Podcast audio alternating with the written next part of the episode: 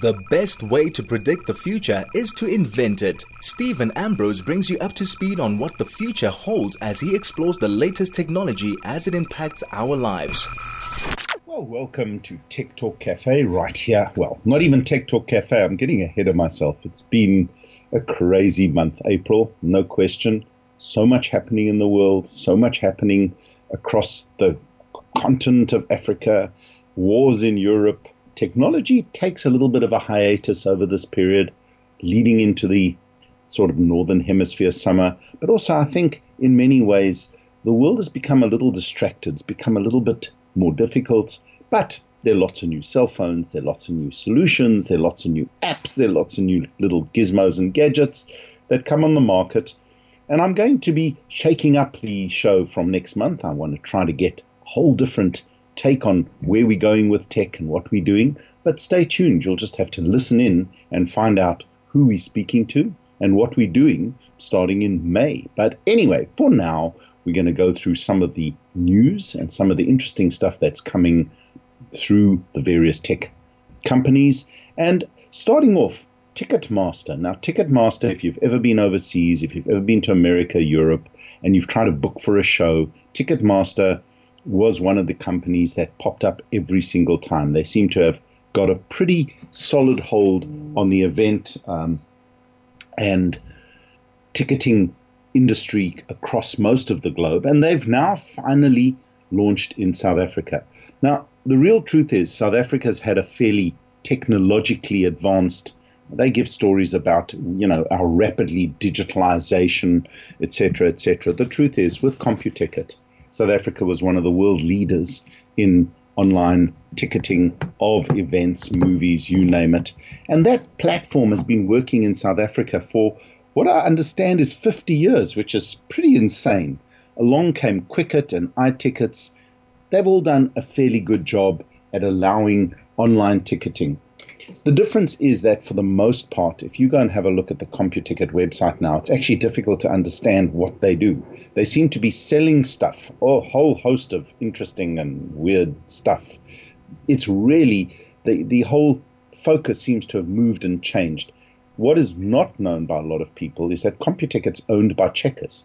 So who knows what their, their, their focus is. But I can tell you basically from what I can see online and my own experience using them over the last year or two, not that there's been much to do with them because with COVID, none of us were going pretty much anywhere or booking anything.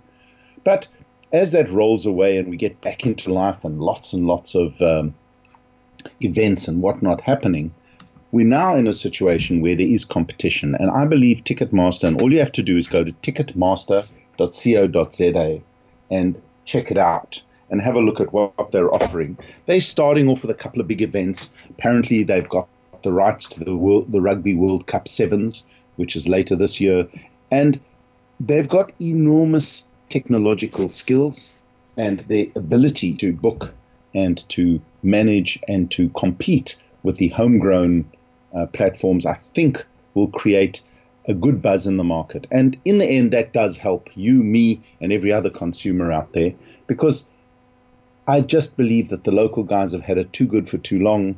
The systems are not great, the, the platforms are a little clunky. And I do believe that we're looking for a little bit of uh, excitement. And let's see what Ticketmaster brings. So check it out on ticketmaster.co.za and um, see what they have to offer. Not much currently, but I think they've got the clout and the legs to take this a long, long way. So good, good news to see that we are finally getting some interesting competition and some proper uh, booking, and hopefully they will focus a lot more on events, and hopefully there are a lot more events as things and the world opens up again, which is quite a key thing. Now, another little tidbit of good news in all the madness that's ensuing out there there seems to be a few, as our um, government love to tell us, green shoots, which is uh, not my favorite saying. Every time they talk green shoots, I just imagine yeah, not much is going to change. But we have all been, for most part of the last 18 months, involved in what they call the chip shortage. Anyone who's tried to buy a car, anyone who's tried to buy a computer, globally, and this is not just locally, there were a lot of reasons why locally there were shortages. But um, from first-hand experience, I've spoken to people at Ford. They've got vehicles shipping, going to customers with parts disabled because they do not have the chips. And the reason, for the most part, why this happened, and I think that's actually quite important for all of us to understand, is why there was a chip shortage was essentially a huge mismanagement of the global supply chain. And with the pandemic sweeping through the world for close on two and a bit years, what was happening is that one part of the supply chain, call it China, shut down.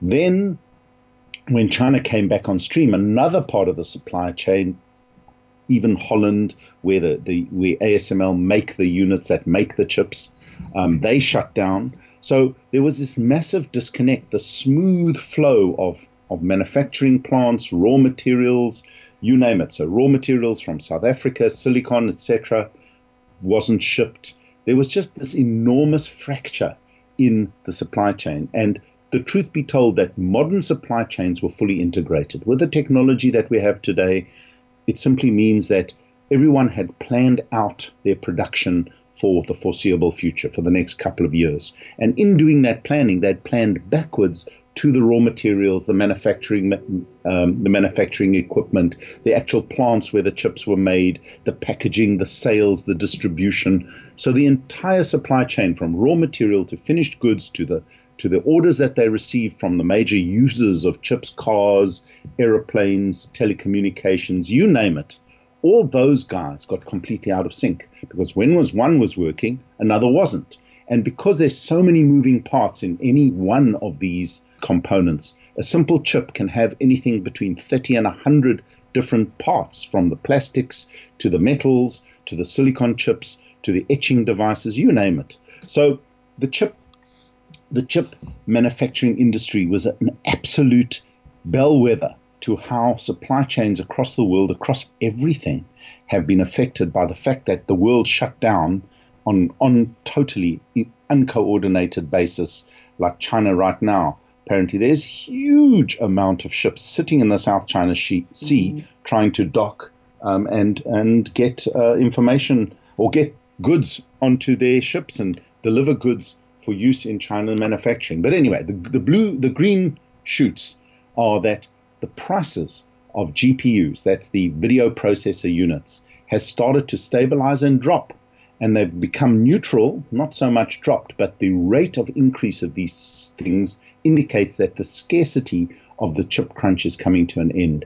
And that will help all of us from smartphones to cars. And I do believe there's also going to be massive overcapacity because many manufacturers have now shifted out of Taiwan, out of China, out of Korea, into America, into South America, into Mexico, into Europe to create massive new plants to build these chips. So hopefully it all stabilizes. Hopefully the supply chains don't get disrupted again. And hopefully we see a situation where we can just go into the shops, buy that new computer you wanted, pop into a motor car um, manufacturer or whatever your preferred provider of cars, and just pick up a car with all the chi- all the chips inside, and they're not shipping them around the world without chips. So let's hope this happens. I believe that towards the end of this year, we're going to see a major um, realignment in terms of where the chips come from and how they are used across the market. And it'll be good news for all of us. These long waits, six to nine months to up to a year for a motor car, which is crazy, especially electrical cars, will probably fade and uh, we'll forget this madness of chip stuff. This is Tech Talk with Steven Ambrose on 101.9 Chai FM. Well, welcome back. And Tech Talk Cafe today is going to be a long live chat with myself, unfortunately. Been trying to get some guests, but with all the holidays and you know all the people moving around, it's been a little slow on that front. As I said, wait till next month. We're going to have some interesting people to talk to. But one of the huge talking points around technology, and not so much technology, but social media, has been the huge deal around Twitter and Elon Musk, who has now finalized an offer to buy Twitter for $44 billion. Now, of course, the Twitterati, which is quite interesting, have gone absolutely crazy with two camps emerging. The one camp saying, Yay, this is a great thing. You know, he's uh, noted libertarian and he has stated on Twitter, of course, that what he wants to do is cement the whole option of free speech and allowing people to say what they want to say. And in fact, he invited all his critics onto Twitter to engage with him, you know, fairly robustly. That's a great story. But the big story is that the concentration of social media platforms into major figures such as the Amazon people, the guys at Google, and all of and Facebook obviously have really consolidated the power of these platforms in a rather spectacular way. And a lot will probably change in the next little while. But before we get to that, just to unpack a little about what happened around Twitter, it appears that it was a rather casual conversation on Twitter about why don't you buy uh, Twitter, Elon Musk, because he was criticizing them about something or other. And he replied quite flippantly, Well, how much does it cost? Who knows if that led down the path? But in a very, very, very short time, he proposed a $54.20 share price buyout of the entire stock of Twitter. And initially, the Twitter board uh, adopted something called a poison pill, which would effectively poison the deal and make it impossible to to buy out all the shares. However, I believe that the as a publicly traded company and generally trading below its IPO um, trading, you know, when when it launched, it had a certain uh, share price, and for the most part, through lots of reasons, it's traded below that. And again, I think over the last few years, Twitter has become a bit of an echo chamber of Twitterati, people who are active on the platform, but it hadn't expanded into the general consciousness or become in any way as pervasive as the Facebooks and the Googles and those guys. So the time was pretty right because there was not much happening in the space of Twitter for someone to come along and shake it all up. Well, essentially, despite what the board adopted, the shareholders, uh, I think, um, got stuck in and said, guys, it's time to sell. Cash in, and I mean, 43 billion, 44 billion dollars is not exactly small. Elon Musk, for his, you know, from his own point of view, has stated clearly that free speech is the bedrock of functioning democracies, and Twitter is the digital town square where matters vital to the future of humanity are, based, are debated. Uh, he, that's what Elon Musk said in a statement. I don't believe that is entirely true, to be honest. I do believe that Twitter has become very much a echo chamber of those that use it, um, and the same people tend to work with it. There's also an enormous problem with what are called Twitter bots that have been set up in a way that they auto respond en masse using fake addresses, fake names, basically pushing certain agendas and stirring up and creating huge havoc to Twitter's um, defense, they have been trying their best to clear that out and to stop it. We've seen it in South Africa. We saw it um, now with this whole Ukrainian war and everything that's going on in that space. But the simple truth is that social media has and has started to actually change the way that we talk, the way we interact, and the way that so much of humanity's interaction across the planet has has shaped and moved events and current affairs in pretty serious ways. Again, we'll talk a little bit about that. But the net effect on Twitter is is seriously, seriously changing the way that we look at things, seriously changing the way that we work with things, and taking it private, essentially the place where it is now, is going to change a lot of things from the point of view of where do you go, what do you do, and how does Twitter change the social media space in many, many, many respects. So if you are on Twitter, um, it's a good time to start probably clean up your timeline, go and have a relook at who you follow, who you don't follow, and just try your best to get out of the box that you've painted yourself in. What we will probably see um, is many, many changes coming from the technology on that side. There's a, a an amend button that's uh, coming. There's a lot of um, a lot of other requested changes that Elon Musk has actually uh, mentioned he would do, and He also mentioned, and this is something that's actually very important, is that the moderation of content on Twitter is going to change considerably. He does dub himself a free speech absolutist. And this does raise concerns about many people who feel that free speech without moderation could be extremely dangerous. As I said er- earlier on, in South Africa and in many places around the world, people have been hounded to the point of suicide through activity on social media, including Twitter. So I think broadly, it's it's quite an important and um, civilizational type risk when these type of platforms can either be trusted more and looked at as a source of reasonable information and information that we can use or can't use, but essentially having a platform of this nature um, opened completely for free. The one, the hugest story around Twitter was the whole uh, Donald Trump being banned from the platform for life. And there's a big rumor that, uh, you know, with Elon Musk's free speech, he may come back. Well, apparently he's said he would never come back to Twitter. He set up his own social media platform. And I read this morning that it was number one on the Apple Apple iStore or the Apple Store um, in the last month, which is pretty concerning because it's a, a really right wing um, platform for for spreading all sorts of information or misinformation, depending on where your point of view comes from.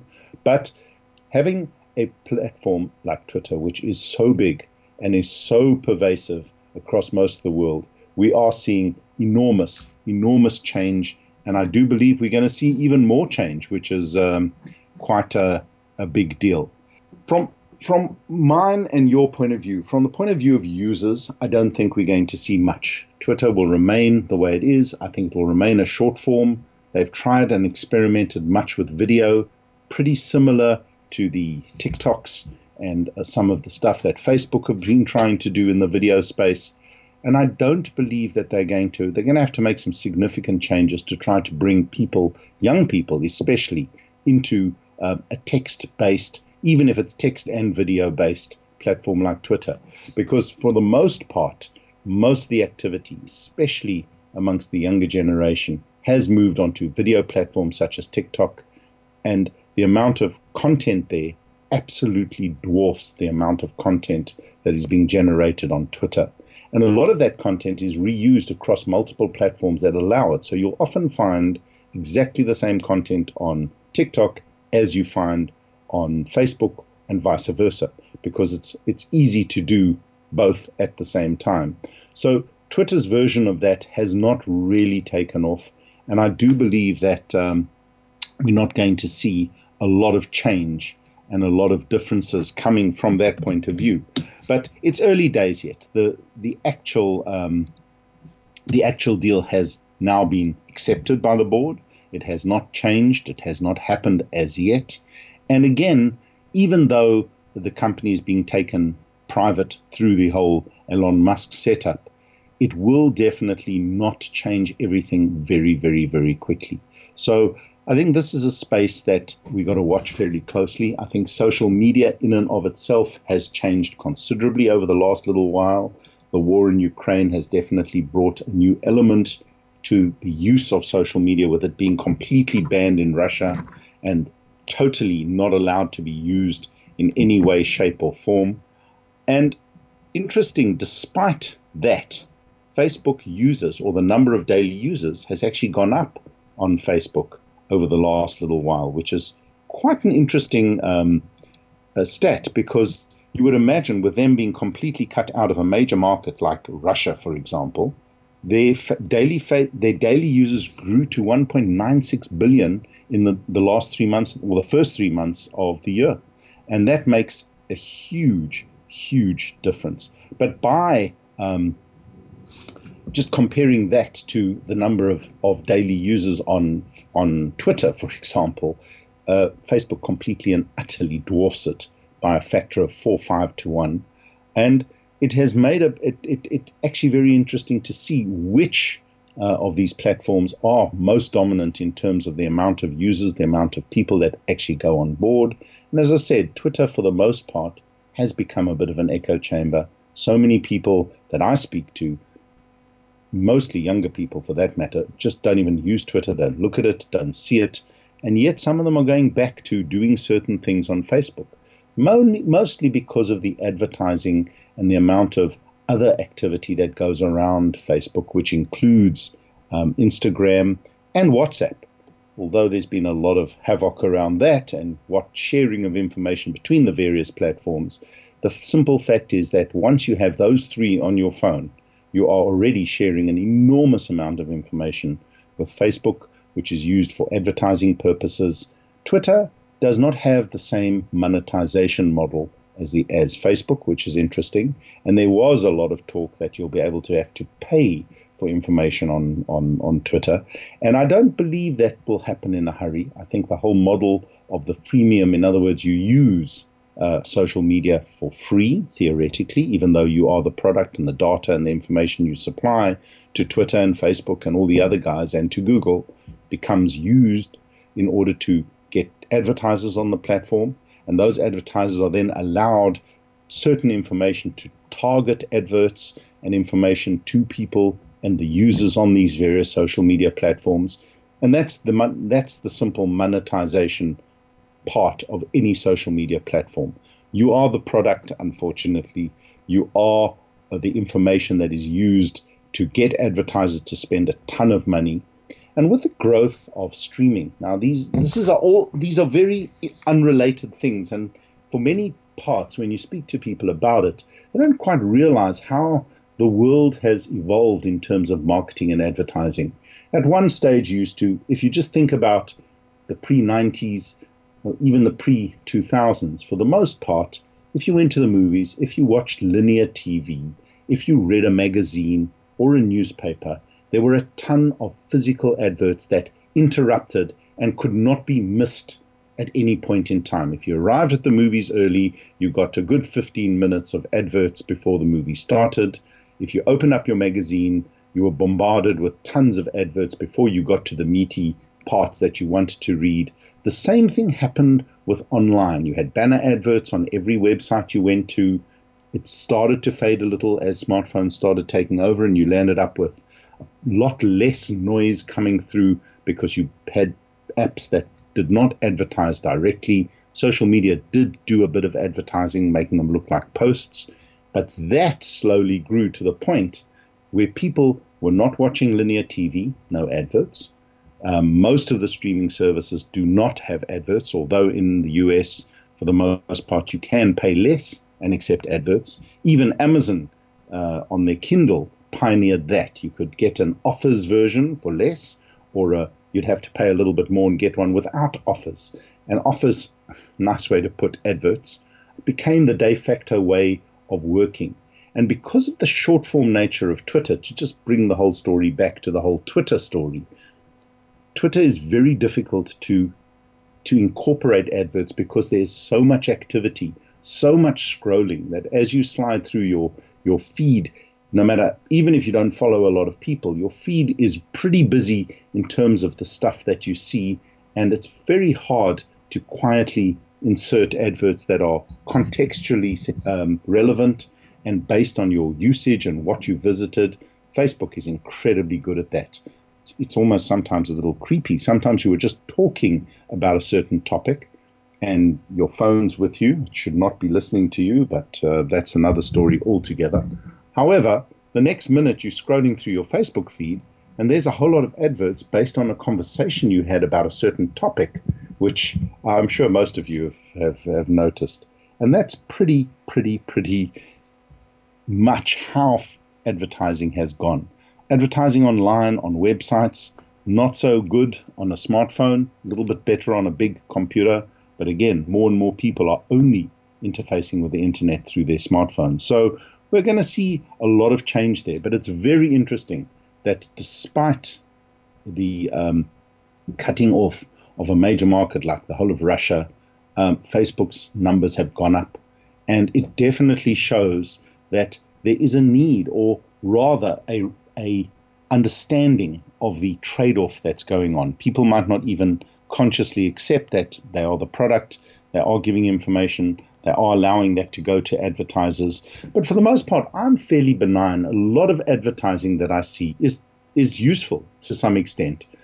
Where else are you going to find all this stuff? You're going to have to trawl the web to try find information. And here, the algorithms in social media are pretty much doing it for you. So I know that's an alternative way of looking at things. And we'll be back straight after this with gadgets and gizmos. This is Tech Talk with Steven Ambrose on 101.9 Chai FM. Well, welcome back. And guess what I've been playing with for the last little while around the house? It's been good fun. It is called an iRobot Roomba. And essentially, it's a mop and a vacuum cleaner that whizzes around the house without any real intervention from you and cleans the floor, vacuums the carpets, and just generally bumps into things. Well, actually, it doesn't, which is quite interesting. Now, the whole South Africa, again, is a slightly different place. Uh, for the most part, many of us have the privilege and the advantage of having domestic assistance in the home. And, you know, the handheld vacuum cleaner, the handheld mop was the way that people cleaned their floors, did everything that you needed to do. The other challenge is that South African homes tend to be large, or larger than many in um, the Northern Hemisphere, in Europe, and to some parts of America. Obviously, some parts of America have, have homes that make South African homes look miniature. But just generally, the growth of vacuum, uh, of, of robot vacuum cleaners has been pretty exponential. And iRobot launched in South Africa sometime late last year. And for the most part, have been doing quite a good job of getting out there. I know more and more people who've bought them for lots of good reasons. And um, they've been working extremely well. Well, the one I've been playing with is the iRobot Roomba i3 Plus, which is selling in South Africa for around about 13,299 Rand. Think you can do a little bit of shopping around and see what you can find. They're available quite a number of places everywhere. But they come in a couple of really interesting parts. The first one is is the actual iRobot device, which has got little whiskey things at the bottom to sweep up dirt, and it's just a standard vacuum cleaner type module in a um, round circular construction with lots of sensors and the ability, once you hook it up to your smartphone app, to be programmed to clean, mop, and vacuum the home whenever you wanted to. And, and a lot of us now find that when you go out, it would be great to have something clean up, wander around the lounge and the dining room, and vacuum and, and clean up all the little bits of dirt and, and, and whatnot. So, spent a lot of time working through it and trying to understand how best to use them. And for the most part, they're actually very, very seamless. Not cheap for a vacuum cleaner, but in right up front, I must say, as good as um, any one of the vacuum cleaners that I've used over the last little while.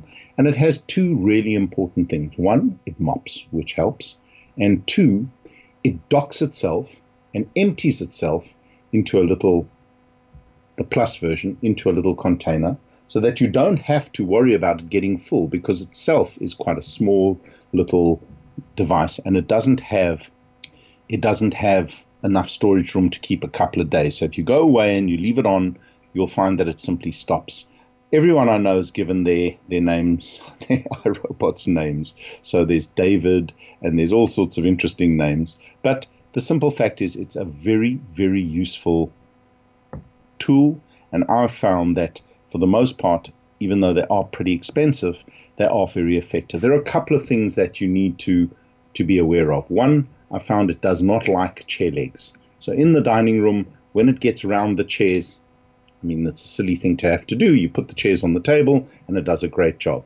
If you leave the chairs down, it tends to miss the whole area around the dining room, and uh, well, around the table in the dining room, and that's where a lot of crumbs and dirt and whatever happens. So be aware that in many ways, it's got a little laser setup. You can program it to map out the room. You can tell it where to go and where not to go. It can move over the basic humps. So a couple of my doors have got little little lips, so to stop water and dirt from going from one place to another. no problem, hops over those, gets a lot done in that space. But if they're too high, it tends to just stop and send you a little message that you're stuck. Uh, it's quite cool. So you're sitting in a restaurant, your Roomba's running around the house cleaning up all the dirt, and the next thing you get a message that it's stuck.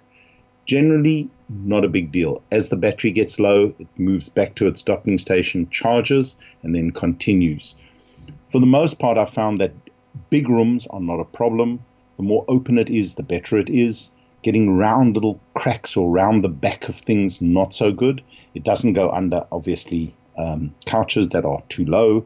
But overall, as a, basic, affordable robot, it does clean the house while you're gone. It does find a lot of of hidden debris that you didn't even think of. It vacuums, it cleans. It's also got a little feature which is quite cool where it actually checks to see where something's dirty and double cleans it and makes sure that it's absolutely um, clean. And it's very logical in the way that it does it. It follows a pattern, it cleans very, very. It's actually quite interesting to sit there and watch it work. It's very, very thorough in where it goes. And it does constantly keep on sucking dirt and sweeping it into the to the, the, the container. When it gets full, if you're really super messy, it rushes back to its little stand.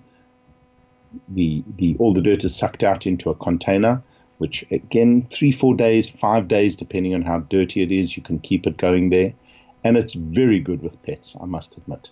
There's no question that it spends a lot of time sucking and cleaning if pets have left hair, hairs and dirt and everything around.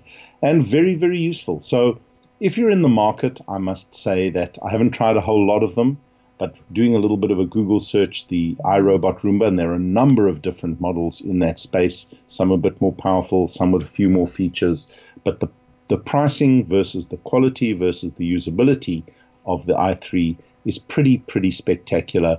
Comes with everything that you need. The bags are available uh, pretty much everywhere at not terribly expensive, but that's surprisingly intuitive it does what it set out to do, and it keeps the home really clean. There's nothing better than coming home, your little iRoomba robot, whatever its name is, Harold, has docked itself quietly away. The house is clean, the dirt's been sucked up, and everyone's uh, happy with that. So have a look.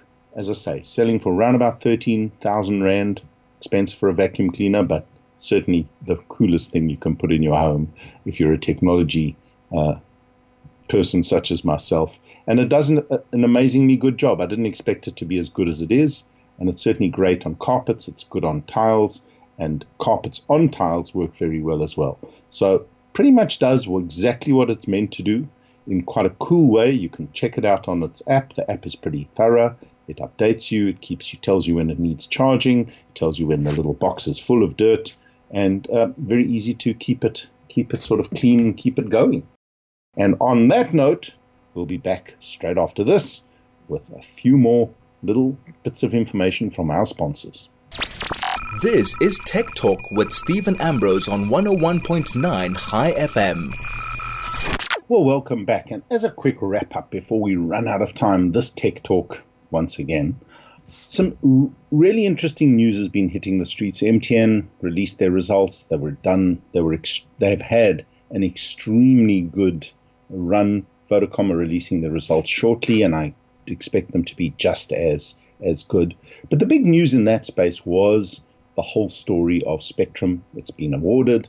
I do believe it's going to have a massive impact on the cost and the performance of networks over the next um, six to nine months as they roll out the new the new technologies that can work on all the additional spectrum that they've got.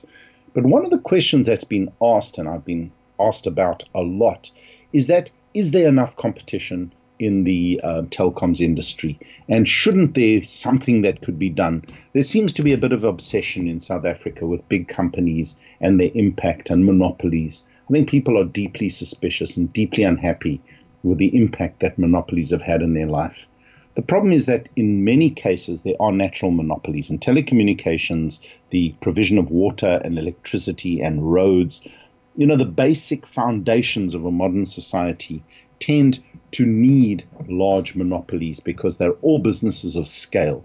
In other words, you need massive amounts of financing, massive efficiencies, and there are not many suppliers specifically in the telecommunication space. Globally, there are only three or four suppliers of, of telecommunications equipment that can create the networks of the size, the scale, and the performance that is needed to do what's being done.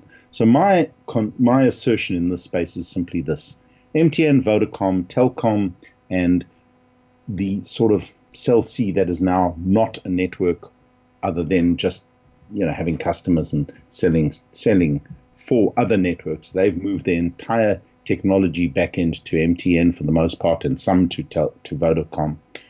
They are natural monopolies, and it's not a bad thing because you try to break them up. You try to force them to to split into hundreds of little companies. With this type of, of, of global or national or continent wide services of telecommunications, what that would do in many cases just make the prices higher, create far less um, coordination between the various players, and also lower the efficiency of these networks considerably. So, really, you do need to have a big company with massive infrastructure doing incredible things in the space. And also, the technology itself keeps refreshing it every three to four years. So, you had 3G, you had 3G plus, you had 4G, 4G plus. Now we've got 5G. I think it's going to probably move directly to 6G in the next couple of years. And all these G's are not simply a matter of faster or cheaper or better. There's a complex business case behind them.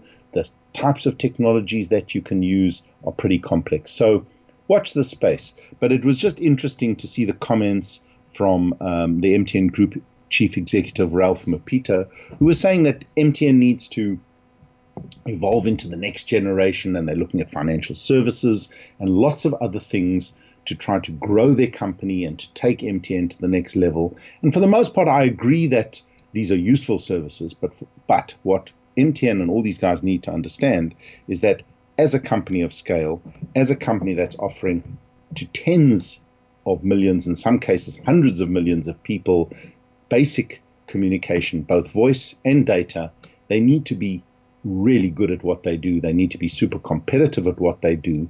And it's a very different thing offering financial services to offering data services. The one is a purely technical and um, you know it, it, something that can be handled through technology for the most part, where the other is very much dealing with people's needs with very many fragmented, tiny transactions, which again something that the mobile networks are not terribly bad at dealing with, but it's a very different platform. So I, I, know that MTN are looking at spinning off their, their financial services into a separate company with the aid of the scale that their networks can offer.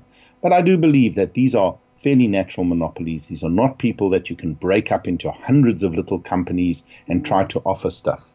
So, on that note, I've been told that unfortunately our time is up. But watch the space. There's some big announcements, I think, coming from Vodacom. They've had a great year as well. MTN are also looking at expanding and changing and doing many things. I know we love to hate our mobile networks, but I expect prices to drop over the next couple of months and years, the quality of voice calls to improve, quality of data to improve, and on the new 5G phones that are getting cheaper and cheaper and cheaper, you definitely can feel how much better a 5G network is at just normal stuff, using social media, browsing the web, making calls, using WhatsApp and using WhatsApp calls. So really and truly, I think we're in a, a really sweet spot in South Africa in terms of that. Pricing is always a challenge, but I do believe it will be changing. And on that positive note, this is Steven Ambrose on Tech Talk right here on Chai FM, and we will be back, same place, same time, next week. See you then.